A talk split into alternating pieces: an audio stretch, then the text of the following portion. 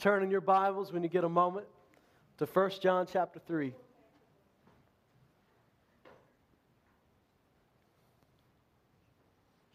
December is a wonderful month, but you know, it's not the month you start thinking about Jesus being born. That's something that's appropriate to think about at any time of the year. But it is a time when, when we're reminded of it more than most. And I think some people miss what a radical occasion it was that Jesus came to earth. That God was made flesh, the Word was made flesh, and dwelt among us.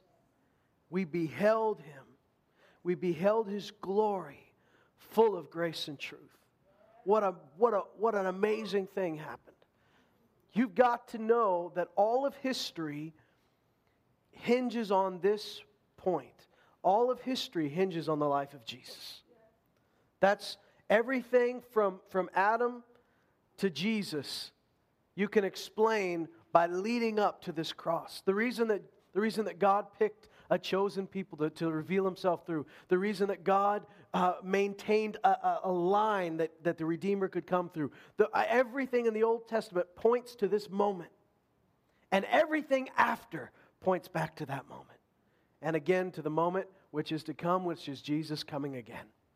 And so when we're thinking about Jesus putting his little feet on the earth, we're thinking of a revolution that took place.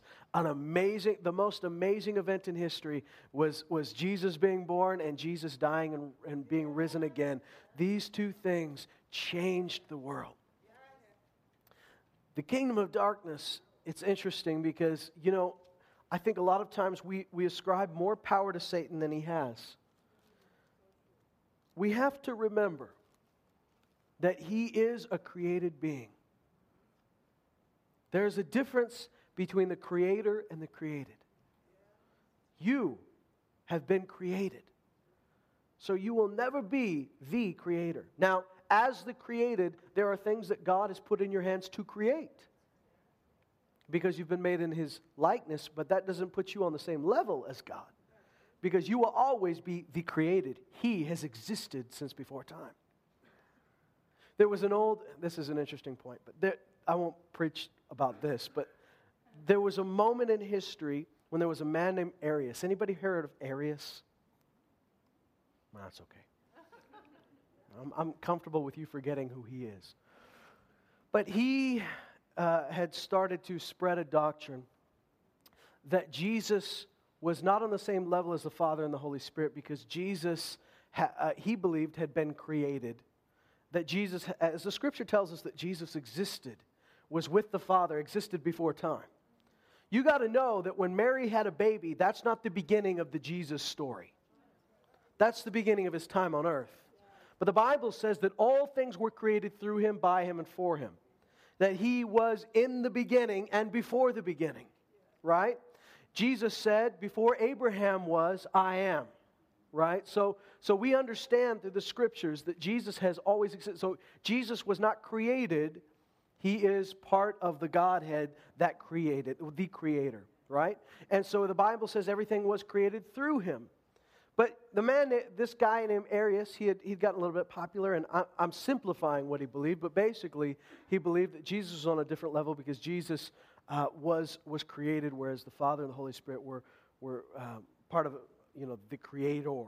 And um, so the church has a council. You might have heard of the council at Nicaea. The, the, you might have heard of the Nicene Creed. But uh, uh, this is when they're, they're, discuss, they're discussing what, what should be what we all believe and what we all say.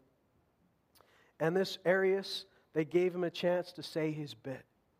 And there was a guy in the crowd that tried to keep still while this guy was, in his mind, blaspheming Jesus. And he tried to hold his peace and let the man say what he said. But he lost his temper, he lost his cool, and he went up and he smacked Arius, he punched him in the face. You're going to be shocked to hear who this guy was. That was St. Nicholas. Did you know that? so when we're talking about Santa, now, Santa's, Santa's fake. Santa's, Santa's a, a fraud.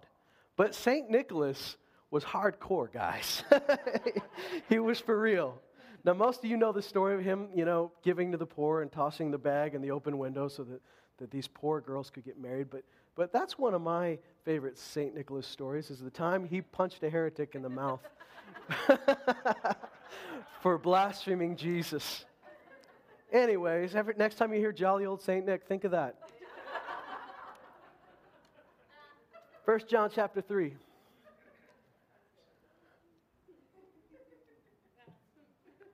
Verse 1. See how great a love the Father has bestowed on us, that we would be called children of God. Such we are. For this reason, the world does not know us because it did not know Him. Beloved, now are we children of God, and it has not appeared as yet what we will be. We know that when He appears, we will be like Him, because we will see Him just as He is. And everyone who has this hope fixed on him purifies himself, just as he is pure. Everyone who practices sin also practices lawlessness, and sin is lawlessness. You know that he appeared in order to take away sins, and in him there is no sin. No one who abides in him sins.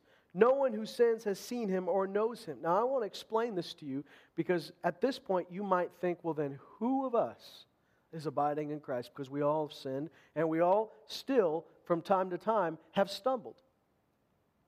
But when you look at this, and, and he's going to explain it a little bit further in the next verses, he's not talking about, you know, you, you making a mistake. He's not talking about you stumbling. He's talking about the practicing sin. And practicing sin means you're not repentant, you do it, and that's part of your life, that you just do this, and you're, you, I mean, you know it's wrong, and yet you do it anyways, and you just keep doing it, that that's the lifestyle for you. This is not talking about a believer who, who, who does something that they shouldn't have done, repents and says, Lord, I should never have done that. I know you you've forgiven me. You're taking away my sin. Lord, thank you for that. I repent. I'm turning. I won't do that again. That's not talking about that person. So don't get nervous and say, I guess I don't know God because the other day I stubbed my toe and I said a bad word. That's not what we're talking about. We're talking about somebody that has rebelled against God. We're talking about somebody that, that says, I know the truth, but I refuse to do it. This is somebody that the scripture says may have gone and, and played the game, but has never known God. It says, No one who knows God would do that, right? And you all are witnesses of that. You're all, you're all part of that. You know that there, when you do something that is against God's way, that, that breaks the law of love, you know that, that, that there are times when you, perp, when you do something that you know is sinful. Immediately, immediately your conscience perks up. Your spirit does not feel right about that. And, um, and if, if not immediately, then soon after, you repent, you turn back, and you know that's not who you are because you've been made righteous by the blood of Jesus. And because you have that conviction of righteousness, you know this is not me. This is not how I should act. This does not fit who I am. I've been made righteous, therefore I will live righteous. And, and when I do something like that, I recognize that, I, uh, that that's not who I'm meant to be. I turn, I say, Lord, your blood covers me, you've forgiven me, I'm never doing that again. Thank God. But this is talking about somebody that refuses the correction, refuses the discipline, in fact, refuses uh, Jesus himself. And he says that no one abides in him sins. Now, so he's not talking about those little, you know, you, you just send here, you send there. This is talking about somebody who continually, just willfully, just says, I don't, I don't need to obey that. I don't need to do that. And they just do their own thing. It says, No one who abides in him does this. It says, No one who sins has seen him or knows him. Little children, make sure no one deceives you. The one who practices righteousness is righteous, just as he is righteous. Why? Because you could never do righteous things if he had not first made you righteous. So that practicing of righteousness proves who you are. But then he says, the one who practices sin, this is somebody who is just, this is their life. The one who practices sin is of the devil. For the devil has sinned from the beginning. Look at that. For the devil has sinned from the beginning. Now, I want you to pay attention to this very closely the Son of God appeared for this purpose. Now, when we're talking about Christmas, when we're talking about this season, we're talking about that moment that the Son of God appeared. We're talking about the incarnation. You see, the Son of God, Jesus, always existed, right? He existed before the foundation of the earth, and yet there was a moment in time where he appeared to us, where he took on flesh and blood.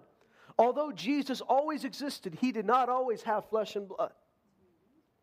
That moment came on the day of the Nativity. That came when Mary had that baby boy. That was the moment that God took on flesh. Well, actually, I mean, if you want to be scientific about it, he took, it, he took on flesh at conception, really. I mean, in the womb, he was flesh and blood.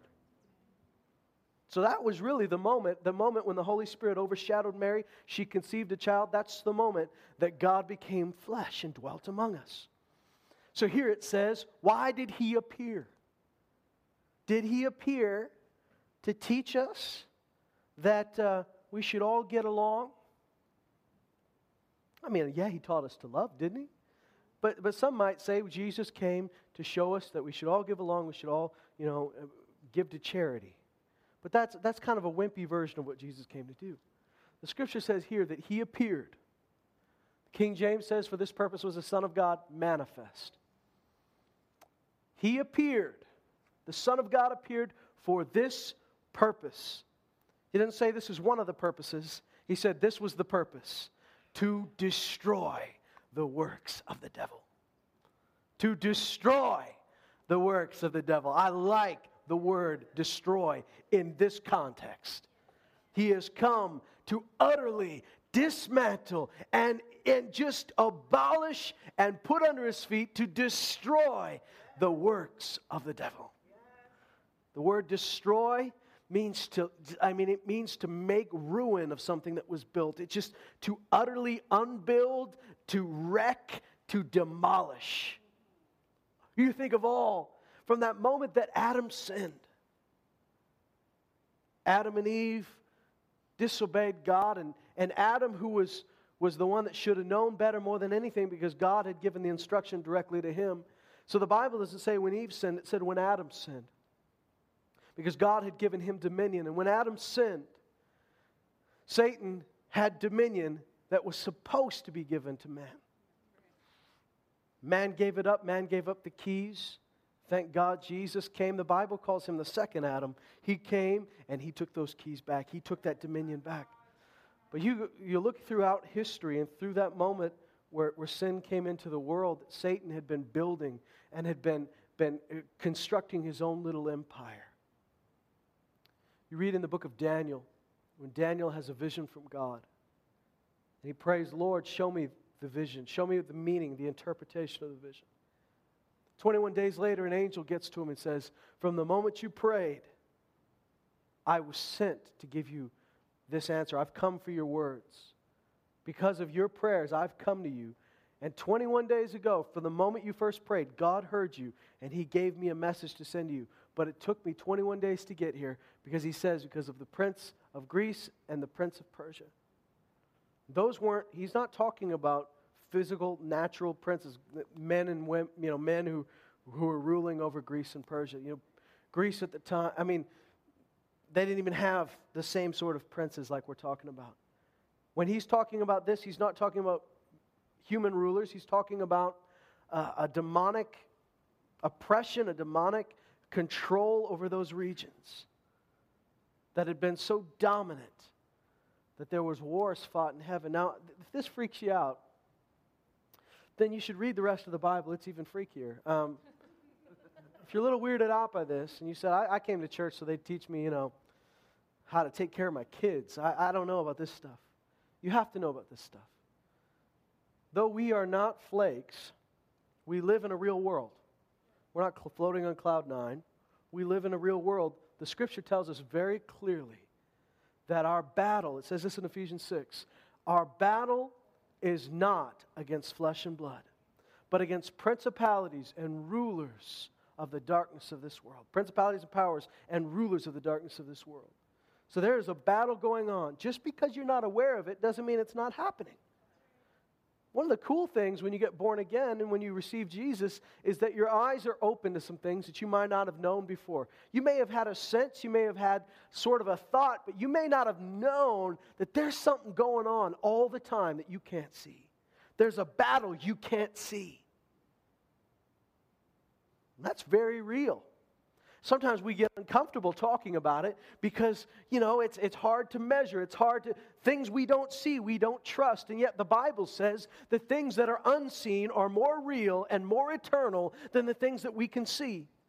So, one of the first things you got to do when you start believing in God, when you believed in God, you started believing in somebody invisible.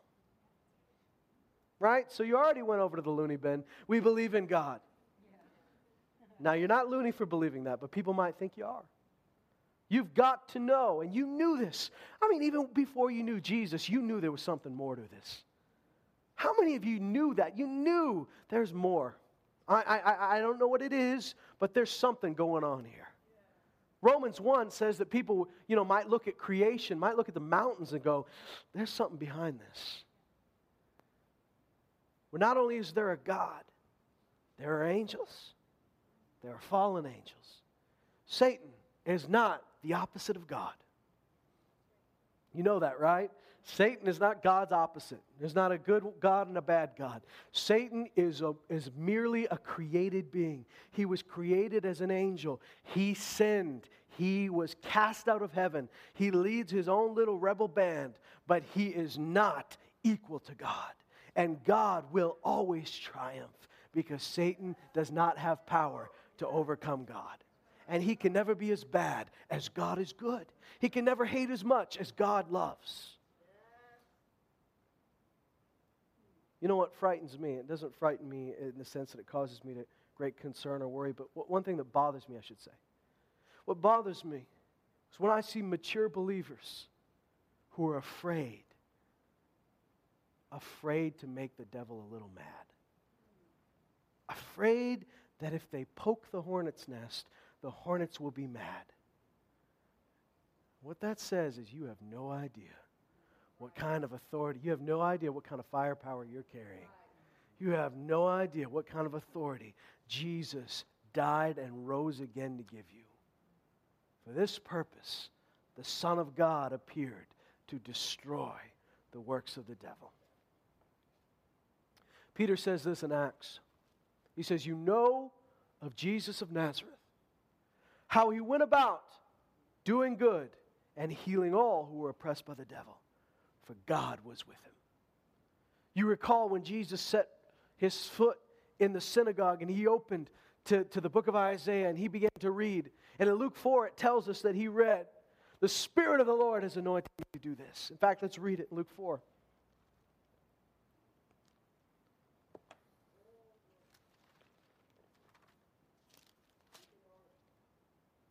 Luke 4 is Jesus throwing down the gauntlet. Luke 4 is his announcement to all those who could hear, and I believe he announced this everywhere he went. The Bible says that in every village he proclaimed the kingdom. He got to a point where he began to send his disciples out, and they went ahead of him proclaiming the kingdom. Did you notice that Jesus never went door to door checking for sick people? That wherever he went, the sick people came to him. Why? Because he had announced, Here's what I'm here to do. And those that listened and had ears to hear said, If he's here to heal the sick, I'm coming. If he's here to cast out evil spirits, I'm coming. If he's here to raise the dead, I've got somebody that needs that. And they came and they found him because he declared it to the people that could hear it, to the spirits that could hear it. He declared, Here's what I'm here to do. He says, The Spirit of the Lord has anointed me this is in Luke 4, verse 18. It says, The Spirit of the Lord is upon me because he has anointed me to preach the gospel to the poor. Thank God for the gospel to the poor. He has sent me to proclaim release to the captives. Now let's use our heads for a second. If God's not the one keeping them captive, who might be keeping them captive? Right? He didn't go to the Romans and say, let your prisoners loose. Those weren't the captives he was after. There's not a single story recorded in the Gospels of Jesus going and kicking down a literal prison door. So we're not talking about captives who got arrested for stealing, political prisoners. He's talking about spiritual captives. He said, I've come to proclaim release to them. Recovery of sight to the blind, to set free those who are oppressed. Now, you might. You might talk to somebody today who, with probably good intentions, has tried to turn Jesus into merely a social revolutionary. Who might say, well, he, he came to set those who were oppressed. They were oppressed by the man. Being oppressed by the man, you know, systems, corporate, government, man. He came to like tell them, like, no, you can't, you can't let my people go, man. And you know, like, eh, so you just end up and they say, you know why Jesus was crucified? Because he made too many rich people nervous, man. And, well, no, that's not why he was crucified. You know why he was crucified? You know, every time the Jews said we want to kill him, wasn't when he said we should give to the poor. They liked that. It was when he said things like, I'm the Son of God. They didn't like that. When he, when he proclaimed himself, or other people said of him, he was the Messiah, they got real nervous about that. When he talked about a kingdom which was not of this world, See, that's the problem. You can't turn Jesus into, into somebody who was building an earthly kingdom. He was building a whole different kingdom. And he built that kingdom. Now, does that motivate us in, in this earth to live differently? Yes, it does. Does it motivate us to have an open hand to the poor? Yes, it does. Does it, uh, does it motivate us to, to vote in, in such a way that justice and mercy and righteousness would prevail? Yes, it does. But the reason that Jesus was crucified wasn't because he bucked the system. The reason Jesus was crucified is because he made himself equal with God. Because he made people nervous on a spiritual level. And as Jesus proclaimed this, set those free those who are oppressed he's not talking about the romans oppressing he's talking about the oppression of the devil because that's what peter said he said he went about healing all who were oppressed by the devil. What does the word oppressed mean? Oppressed means, I mean, think about it. You can, you can almost picture. When you hear that word, your, your brain paints a picture. It, it's somebody pressing down, keeping you under their foot. There are a whole group of people that were oppressed by the devil. Now, we go and we think of those that were demon possessed. You know, there are diseases that have a very real scientific medical explanation. But there were some people that showed up at Jesus' doorstep which appeared to have those scientific symptoms, but the real problem was they were oppressed by the devil. That doesn't mean everybody with that disease has a demon, but in certain cases, there were people that came to him which would look to us like they just need some medication. And Jesus cast a demon out of them. Now, you can say, well, maybe he just didn't know. Maybe, maybe, maybe the disciples, you know, I mean, oh, maybe Jesus, you know, they were, they were old fashioned, so he spoke in terms they could understand. Here's the proof they were better when he cast a demon out. Right? So that to me settles it. You know what I mean? Like if he if he was just like if they thought everybody that was sick had a demon and he cast a demon out and they went away still drooling and slobbering and, and having a problem, then I guess you could say, well, that's just his old back country way. But Jesus was not a country boy. He was I mean, well, he was a country boy. He wasn't a he wasn't a, you know, like uh, an old-fashioned guy. He was God come in the flesh. So he knew science, he knew he knew the physical and medical causes, and yet here's the proof when he cast the demon out, they were better. So something he did was right. In fact, everything he did was right, right? We can say, you can argue and say, well, I don't know. I don't know if that's the problem. It sounds like this medical problem. But the proof is in, as they say, the proof is in the pudding. When those guys walked away, they were healed. So their issue was, was more than just a medical condition. Doesn't mean you need to go and cast a demon out of everybody that's got a medical problem. Because not everybody that's got a medical problem has a demon. But everybody that's got a medical problem has got a Savior who can heal the medical problem. Thank you, Jesus. So as He comes, you see Him announce this. And you see people coming to Him who are so oppressed. Like I said, we think of those that had demonic possession, but you know, it wasn't just those that were throwing themselves in the fire, those that were going crazy. Those weren't the only ones who were oppressed by the devil. The whole nation was oppressed. They thought they were oppressed by a, a nation. A, they thought they were oppressed by uh, Roman conquerors, but they were oppressed by something much deeper, something much bigger. And Jesus came to set them free. I want us to turn in our Bibles to an instance where it was very, this is a very real instance of coming into contact with the other side, the enemies.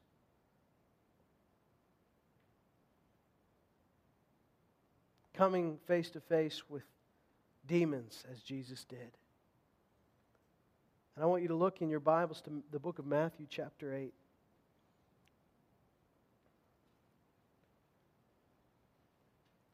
You see the utter panic. I said before, and, and I, I don't think I finished the thought.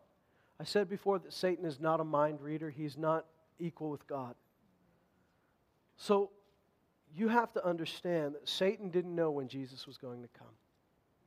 The best he could do was listen to the prophecies and try to guess. When God would send a deliverer, Satan tried desperately to kill the deliverer. When God sent Moses, Satan tried to slaughter all the babies. He used Pharaoh to kill all the babies, in, the Hebrew babies in, in Egypt. Moses was saved, and, and other Israelite babies were saved because of, of good Hebrew midwives that were protecting them. And in Moses' case, he was put in a reed basket and shoved down the river, and Pharaoh's daughter found him. But there was an attack on his life from the moment he was born. When Jesus was born, once again, Herod set out to kill all the babies in that region under the age of two. Because by the time the Magi had come, it had been some time since Jesus was born. It had been about two years since they saw the star. You might not realize that because we, we kind of figure them into the story. But they saw a star and they went a long way since they saw that star. And they came to Jerusalem. Their search led them to Jerusalem. And that's, that's the reason that Herod didn't just slaughter babies who'd been born in the last week. He, sl- he said, every, every Hebrew baby in this area, every baby, he didn't say Hebrew baby, every baby in this area that's under the age of two needs to get killed. Now, the scripture doesn't say this, so I want you to judge it, and you can take it or leave it. But historical sources from the time quote Caesar Augustus himself in a letter that he wrote mentioning this incident. And, and he seems to imply that Herod was so full of, of, of fear and panic and rage that he actually had his own baby son killed too, just to ensure that, uh, that it could be showed he was not playing favorites. So you see, there's a, there's a panic in the kingdom of darkness to destroy the Redeemer. What, what a futile, fruitless thing to think you can defeat what God has done, to think you can stop what God has ordained, to think you can stop God's plan. So they try. By the time that Jesus grows up, the opposition hasn't stopped. Matthew chapter 8, verse 28. If you look before this, Jesus has uh, commanded his disciples to go the other side. This is the moment when he went to sleep in the boat and the storm almost killed them and they panicked. And they might say, Why did we have to go through that? There's nothing on the other side we even want. When they get to the other side, verse 28, when he came into the other side, into the country of the Gadarenes, two men who were demon possessed met him as they were coming out of the tombs. They were so extremely violent that no one could pass by that way. So a couple of the other accounts only mention one, and the best we can understand is that one of them was the spokesperson. One of the ones was the one that was talking. And there's another chance that, that this, his companion might have run off, and this is the guy that fell at the feet of Jesus. But here's what happened. Verse 29 they cried out, saying, What business do we have with each other, Son of God? Have you come here to torment us before the time? Here's why this is so important. Now, these men have never met Jesus. To the best we can understand, this is the first time Jesus has ever come to this region. This is his first journey to the other side. His headquarters was in Galilee. His headquarters was in, the, was in another area. This was the region of the Gadarenes. This was not his home turf. He goes, he's on an away game here. He gets in the boat and he goes to the other side and he encounters two men that are so full of evil spirits. The other gospels tell us that when he asked the man, What's your name? that the demons interrupted and said, Legion, for we are many. Now, I don't know. I typically tend to believe that demons are liars. So who knows how many they are? But it could also be he's the Son of God. They might have to tell him the truth. Either way, there's a ton of them. And they've been terrorizing people. People are so afraid they won't even go that way. They won't take that road because of these guys. They're running around naked in the tombs, and the Bible says that chains couldn't hold them. That freak you out. Now, watch what these demons say. What business do we have together?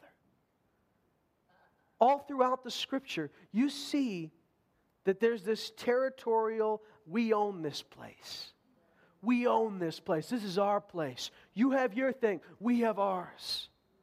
But Jesus gets off the boat and puts his feet on their dirt, and they're freaked out. They're terrified. And they say, What business do we have? Watch this. Have you come to torment us before the time? Now, listen, what they call him. They called him something that it took a long time for even his own disciples to call him the Son of God. They knew who he was, and they were terrified. These aren't two guys who figured that out. These are demons who know. Now, watch what a weird statement. Have you come to torment us before the time? What's the time? There was a day of judgment coming, and they thought they were safe till then. We know we're going to be judged at the end, but let's just make as big of a mess as we can. They're aware that Jesus is doing stuff over there, but this is our turf. Jesus says to his disciples, Boys, take me to the other side. They almost die getting there, but they get there. He gets off the boat. He sticks his boots, well, his sandals probably. It's cooler to think of boots. sort of a General MacArthur kind of thing, just boots on the ground. Anyways, he sits, sticks his sandals on the turf, and they freak out because they thought we're safe till Judgment Day. What they didn't know, I don't mean to be overly dramatic, today is Judgment Day. Right? I mean, this is, this, is, this is movie stuff right here. Today is Judgment Day. Have you come to torment us before the time? What business do we have with another? Why are you here? And Jesus was showing them something that they didn't understand that, that he came to exact and execute judgment right now. I've come to set them free. I've come to set those free that were oppressed by the devil. And I don't care where they are, I'm coming to them. As he comes, he cast the demons out. In fact, here's what it says there was a herd of many swine feeding at a distance from them. The demons began to entreat, and entreat means to beg. They began to beg him, saying, If you're going to cast us out, send us into the herd of swine. Now, this is a region where Jews and Gentiles play together. Um, so we don't know. We can kind of assume that these might have been some backslidden Jews who were keeping herds of pigs that they shouldn't have had. Demons are like, cast us into the herd of swine. Just figuring, well, we'll just get into the pigs and we'll get to hang out and we'll, just, we'll, we'll, we'll get back into a, a human being or something. And he said to them, Go when they came out and went into the swine, and the whole herd rushed down the steep bank into the sea and perished in the waters. So that plan went down the drain by the demons. They just thought. They had no idea that the minute they get into these pigs, these pigs are going to go commit suicide. The herdsmen ran away and went to the city and reported everything, including what happened to the demoniacs. And behold, the whole city came out to meet Jesus. Yay! It sounds like Samaria. The whole city came to see Jesus. Mission accomplished. Till you get to the next words. And they begged him, leave our region. That's not what, what I thought was going to happen. Whole city comes out to meet him. You know what? It says in, the, in, in some of the other accounts, in, in, if you look in this story in the other Gospels, it says that they saw the man cleaned up, dressed, and in his right mind, and it scared them. This is a guy that was running around naked in the tombs, breaking chains, two of them. But clean the guy up and put a nice bit of clothes on him and let him sit there in his right mind, and that's what's going to really freak him out. They, they don't say, "Oh, we're so glad." You know, I've got a I've got a, a, an aunt that really needs you. if you could do that for them, you know, come come here, come here, come here, come, come to my house. They don't say that. They go, "Please leave." It's no wonder. It's no wonder that the kingdom of darkness had such a foothold in this place. Too afraid to kick the hornet's nest. Afraid that if the hornet's nest was poked, afraid of a power they couldn't understand. I've heard people say this when talking about uh, the very fact that you as believers have been given the authority to step in. The Bible says, just like we quoted in Ephesians 6, that your weapons are that you're not fighting against flesh and blood. You are fighting. He doesn't say I'm fighting. He says your fight. Isn't that a, a, sobering thought? He doesn't say my fights against principalities and powers and rulers of the darkness of the age. He says that's your fight. And I've given you the tools, I've given you the name. Well, that'll wake you up. We like to just think that we'll sit back and not make anybody mad and be nice to people, and God will go ahead and do all that invisible fighting stuff. But He says, no, that's your fight. Now, you can also go to the other side and you can be so flaky that you think that, that that's just, you know, you're, you're up there swinging your sword at the air. But if you really read Ephesians 6, it's not just talking, I mean, it's talking about the full armor of God. And that's not something you just get to put on by going, oh, okay, I got the breastplate of righteousness. Boom, there it is. You know how you walk around with the breastplate of righteousness? You know you're righteous and you live righteous. You know how you walk around with the shield of faith? You don't put it on in the morning. You walk by faith, and that faith is a shield for you. You know how you walk around with the preparation of the gospel of peace? You preach the gospel and you walk it out in righteousness, which yields peace. All of these things are not just somewhere you're just saying, okay, I put on my invisible armor. No, you're walking out what God gave you. You're living it. It's a force in your life. And so, will that breastplate of righteousness, it doesn't just come out in prayer time, it comes out when I'm talking to Leah. It comes out when I'm talking to Chance that helmet of salvation. All of these things are very practical, very real, very spiritual, very mighty. The Word of God being a sword. Thank God. If this gets weird for you, get used to it because that's the world you live in. What you don't know is there's so many things being controlled by what you can't see. There is an invisible world that is more real than the visible world. And you, at your core, are not what you can see, but you are a spirit that lives in a body. I want you to see the judgment as Jesus comes. And they're saying, Won't you stay away from us? But for this purpose was the Son of God manifest. For this purpose, the Son of God appeared to destroy the works of the evil one. And yes, I know the scripture tells us that when he died, and, and in that moment of, in, in that time of, of death, but then right before the resurrection, the scripture tells us that he totally and completely destroyed the works of darkness, that he put them under his feet, that he disarmed the rulers. He disarmed them. See, that's why it's so weird when Christians are afraid because he disarmed them and he made a show of them openly. He triumphed over them. But that wasn't the only time that he destroyed the works of the evil one. That was the big moment. But all that time on the earth, he was destroying their work as well. Do you know in 2 Corinthians 10, it tells us that the weapons of our warfare are not fleshly, but they are mighty to the pulling down of strongholds. I want you to think about what a stronghold is.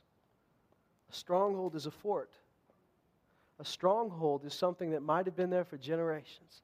A stronghold is something that looks like it's got the right to be there. But the Bible says the weapons of our warfare can pull those things down and should pull those things down. I want us to read what, what Jesus said in Mark 16. Many of you know this well. We're going to bring it home to you because, yeah, we, Jesus came to destroy the works of the evil one, but I want you to notice something that when Jesus rose again, he had disarmed the rulers and, and the principalities, right? He disarmed the forces of darkness. And yet, when Paul and Peter walked the earth, Peter said, Has Satan entered you that you would lie to, Satan has entered you so that you'd lie to the Spirit. Paul cast a demon out of a slave girl. So we understand that demons and the forces of darkness were still tormenting people even after Jesus rose again. If they were doing it then, what's to tell you they're not doing it now? Right? Do you think they just packed it in and when John died, they said, well, we're just, we ain't give up. We're just tired. No, they're still at it. And you're just, I mean, you've got the same authority in the name of Jesus. The, the apostles weren't walking in the authority of the apostles, they were walking in the authority of the name of Jesus. Peter and John, when the man was healed at the gate called Beautiful, and they asked him, By what authority do you do this? They didn't say, Well, we're apostles. We heal people. That's what we do. They said, He is healed. He said, they said, He wasn't healed because of our piety. It's not us, it was the name of Jesus. So the question you have to ask is Do you have the name of Jesus?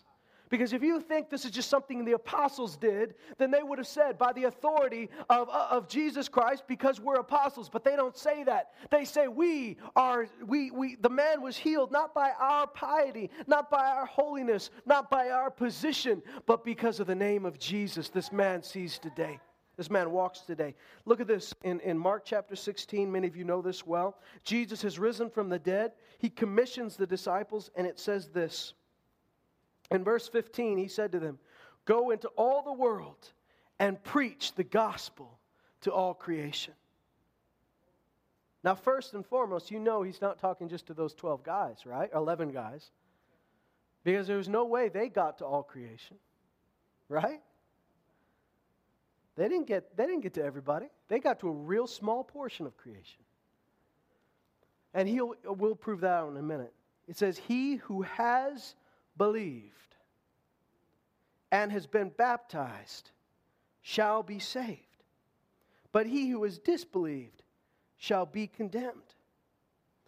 These signs will accompany those who have believed. Now, how do you know this is applying to you and not just those guys who are in the room? Because the first thing he tells them is to go preach the gospel.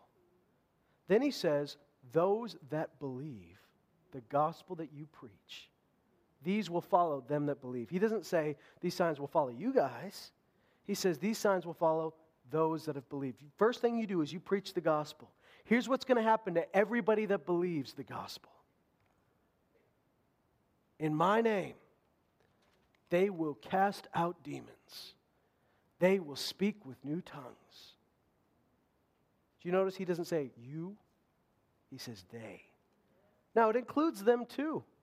But I'm trying to just show you and prove to you that he's not just talking to these 11 and that's it. He's talking to anybody that will believe the gospel of Jesus Christ.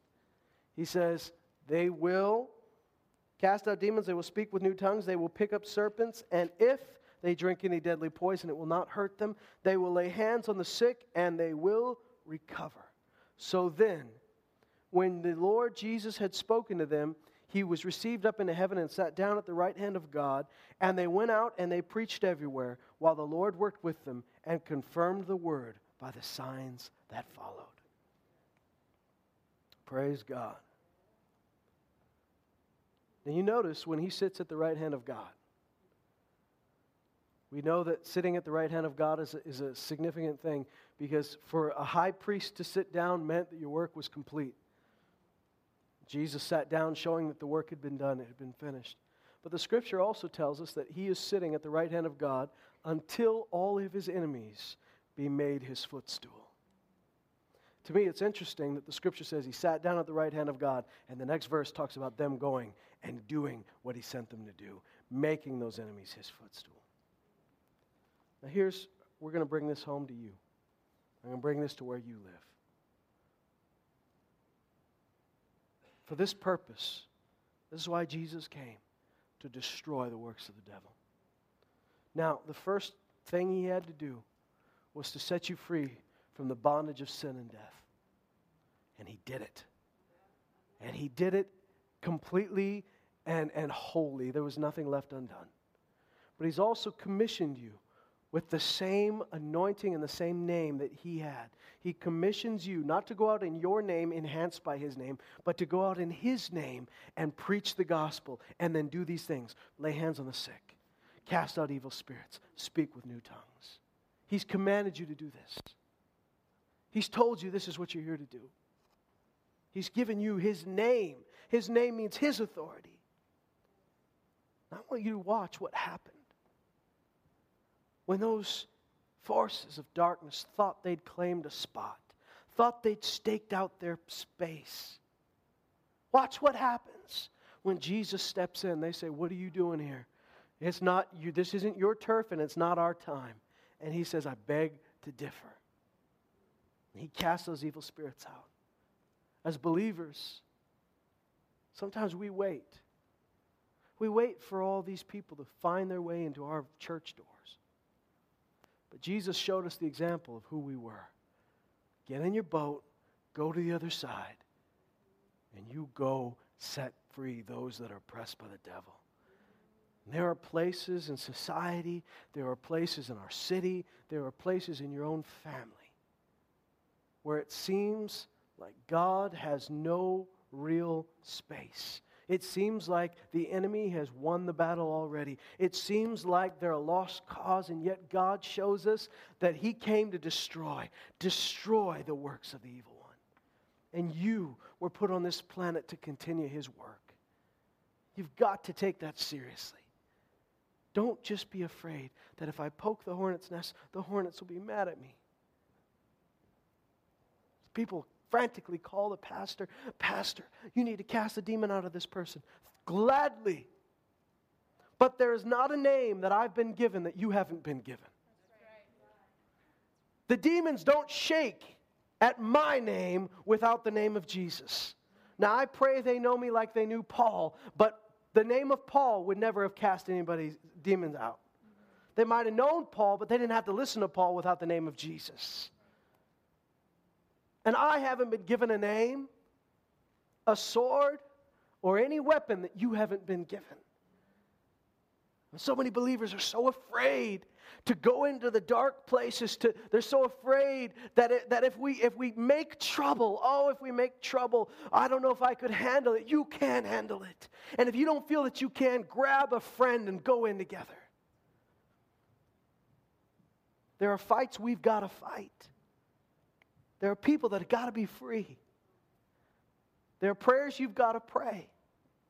Like I alluded to before, I, remember there was a pastor that said, he was nervous. He was a young pastor, and he was nervous because there was a guy that had come in and said, "You know, there are there are things in your region you don't even realize that are that are that when you go into this place and you start a church here, or you begin to, to to say this is where God sent you. There are there are spiritual things going on you don't even know, and you got to take your authority and you got to stand up to them, and you got to you got to bring those things down." And he said, "Isn't that a little bit like poking a hornet's nest?"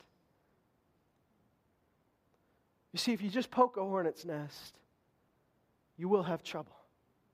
But we're talking about destroying the hornet's nest. We're talking about kicking it in, crushing it, burning it. We're talking about destroying the works of the enemy. I realize that some of you, this might be a little pie in the sky. This might be a little bit too woo, a little too flaky, a little too weird, but you got to know this stuff's going on whether you're in the game or not. It's still happening. You can close your eyes, you can close your ears, doesn't make it stop. Your toddler goes around, walking around, and, and, and says, You know, want to go play hide and seek? Yeah, yeah, let's play hide and seek. And then they, they cover their eyes and they think that you can't see them anymore. They've just turned invisible, but you know that's not true. They think if they can't see it, it doesn't exist. But that's not the way it is. You can close your eyes, you can close your ears. It doesn't change the reality of what's happening. And I've got to tell you, if we can't trust Jesus, who can we trust? If you can't trust Jesus to tell you that there are real demonic oppression and forces and strongholds, that that's really happening today, if you can't believe that, I don't know, you might be in the wrong place. You've got to believe Jesus. And if you want proof that he was right about it, look at what happened to the people that walked away. They were healed, they were in their right mind. But don't think that this is just limited to people that are, you know, manifesting evil spirits. This is, this is all around us. When the Apostle Paul talked about taking captive every thought that exalted itself against the knowledge of Christ Jesus, we take that and we say, you know, often we've taught and, and been taught that, that that meant, you know, when we get a thought that we don't want in our heads, we, we take authority, we take that thought captive. But the Apostle Paul wasn't talking about his own thoughts. He was talking about the, prevailing paradigms. He was talking about the thoughts of society. He was talking about the common knowledge. He was talking about what everybody believed and it just accepted was normal. He was talking about the, the thoughts that exalted themselves against Christ Jesus that other people had started to believe. And he said, We come into a city and we take those thoughts captive. How do we take them captive? Through prayer? Yes. Through preaching the word? Yes. That when we come in, we take them that captive and say, Not in my city, not in my church, not in my family. Will the enemy oppress our minds? Will he oppress our kids? Will he oppress our society, our city? And I realize that there's probably, for us to get real down deep into this, we probably need to have a nice little Bible school, uh, a month long training thing. But I want to tell you if all you know is this, that Jesus gave you the, that he stripped demonic powers of all power. There's not a demon in the world, there's not, Satan himself could not stand up to you, look you face to face, and, and do anything to you unless you gave him permission to do it. I'm not saying verbal permission. A lot of times we give them permission in other ways. But you, with the name of Jesus, are more powerful than any power that the world has known.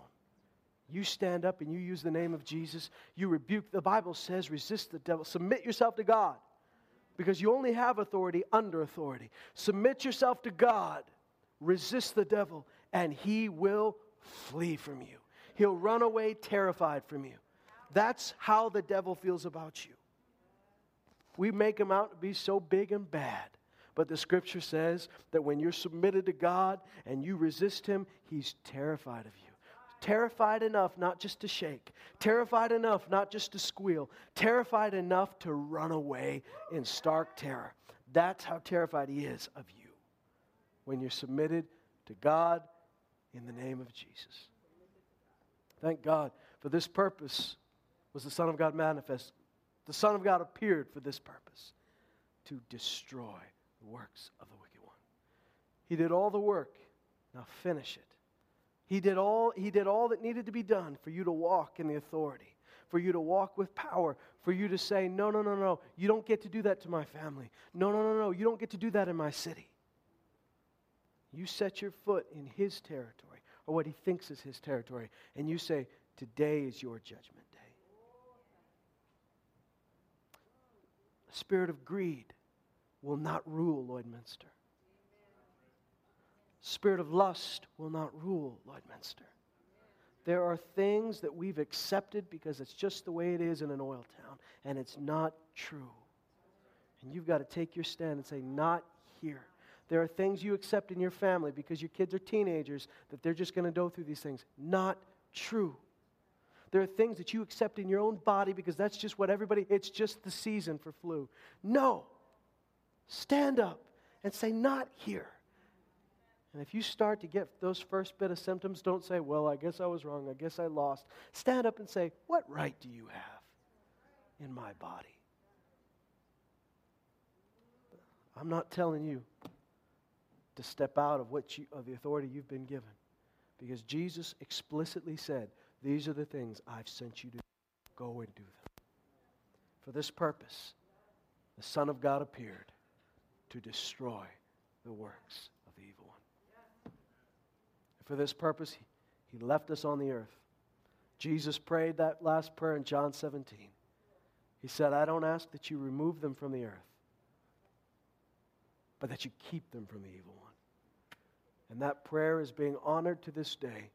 Jesus did not rapture you the moment you got born again. Get him out of here. I don't want him killed or harmed. He left you here to do his work, to be his body, to be the church. Amen? Let's stand up. Thank God for the name of Jesus. I want to encourage you today to get into the Word and study this out.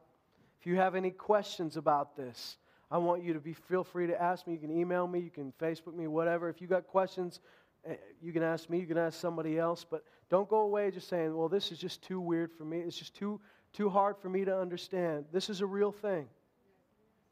We've experienced it face to face. This is not just a theory we're throwing around. This is stuff we've had to fight. And you've been drafted into the war, and you need to know what you're into. Like I said, you, you ignore it, doesn't make it go away. This is real. And Jesus came to destroy the works of the evil one. Thank God for the love of Jesus that destroyed the, destroyed the culture of hate.